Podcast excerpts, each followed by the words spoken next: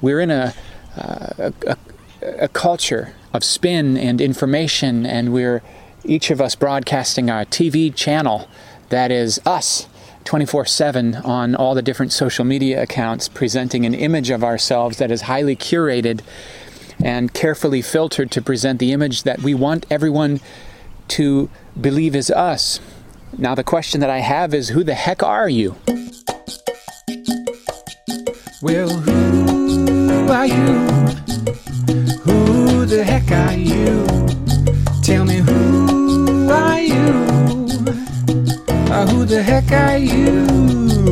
Yeah. So, anyway, to thine own self be true. Well, which self? What self? Uh, who is the real self? Who the heck are you? Do you just get to decide who you are, like our culture seems to say? Doesn't matter what race you were born, you can choose to be a different race. Doesn't matter, you can choose what you want to believe, what you think is real, what you think is true, what you.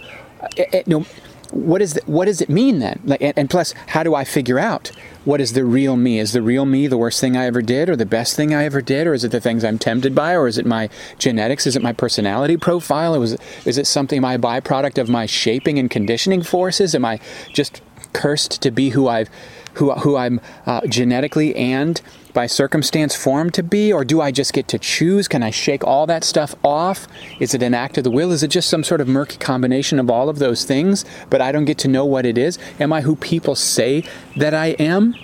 Those are the kind of questions that, if we're really honest, are not easy for most of us to be able to answer the question of who we are. And then, if you've ever faced blistering criticisms, then you know that it can be like living in a hall of mirrors where you look in one mirror and your critic says that you're short and fat, and you look in another mirror and uh, your your proponents, your fans, are saying. Uh, maybe those closest to you even are saying, "No, you're a good person. You're you're wonderful. How dare they say that?" And so you look tall and skinny, uh, and you look in you, maybe your own perception of yourself. And on some days, they're both right or they're both wrong. But the problem with that is, in that hall of mirrors, you don't know which mirror to trust. You don't know which self that supposedly is you is the one that's you. And you say, well, no big deal.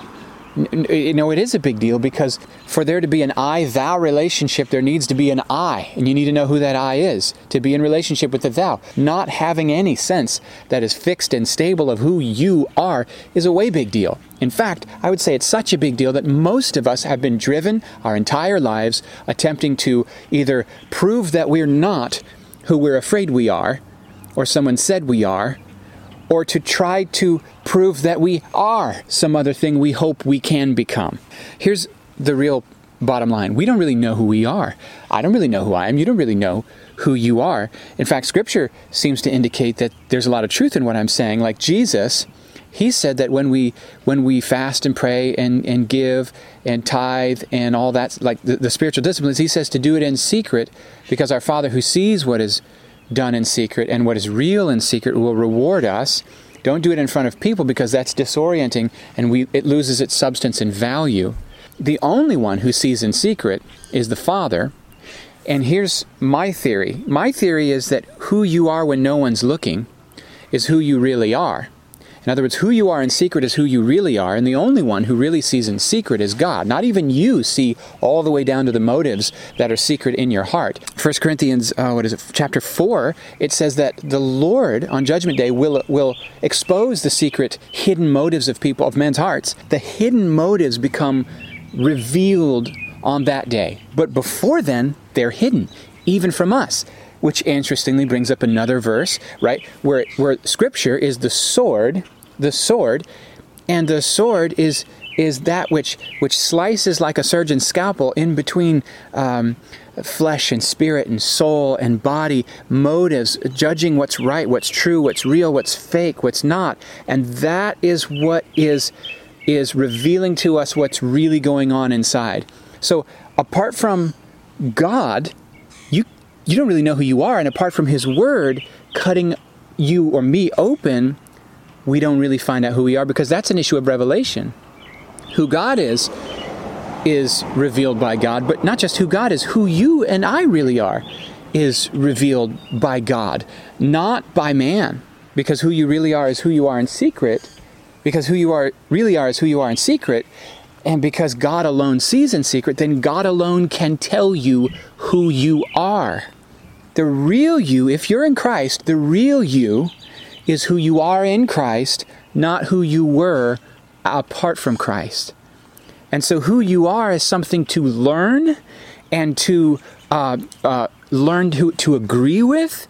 It's something to learn how to how to accept and receive. It's something to remember, and even it's something to um, put on like clothing every single day. So, like Romans chapter six, verse eleven says, "Reckon yourself dead to sin, but alive to God in Christ." It doesn't say make yourself dead to sin but alive to God. You already are because Jesus died and rose for you, and that is what achieved that thing. So the issue hey, can you grab this kitty? That's Boomer. Can you go grab him? Thank you. I don't know how he got out. He's sneaky.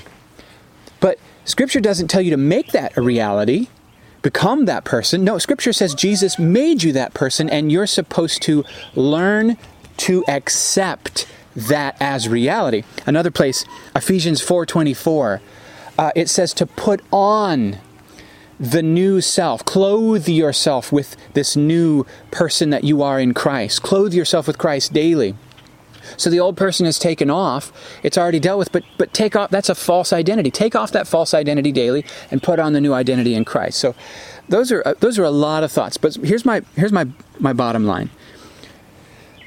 It's extremely important that you know who you are, especially in a social media age where ego and likes and dislikes and opinions and clickbait and a hot button political party simplistic uh, robot think do as you're told line up with an ideology all that all that false gospel stuff the political spirit and the religious spirit with all that stuff like stirring in the air and then and then all the, the the id the evil part of us that just doesn't know who we are and we crave attention and we don't know who we are so maybe if you if you like what i don't like which is this me then maybe I'll feel better. But it doesn't work. Like famous people are the most miserable people on the planet. Rich, wealthy people, yeah, they have more money and more stuff. But unless they have inner peace, they're just as miserable as the rest of us because happiness is an inside job and an inside job that has a lot to do with who you are. And again, who you really are is who you are in secret. And only God knows who you are in secret and sees who you are in secret. So if you want to find out who you are, you're going to have to find it out from Him like revelation. Just like how when Jesus said, Who do you say that I am? And, and Peter said, You're the Christ, the Son of the living God. And he said, I tell you the truth, Peter, flesh and blood didn't reveal this to you, but my Father in heaven. And then he said, And I'm going to tell you who you are. You're rocky.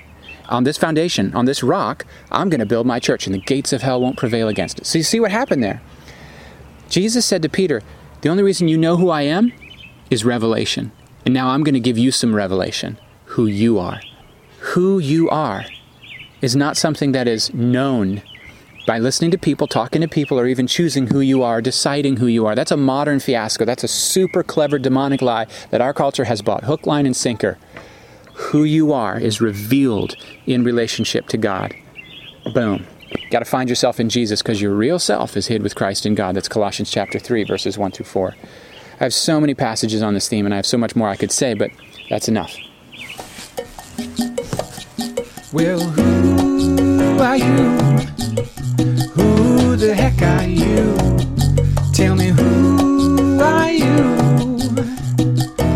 The heck are you?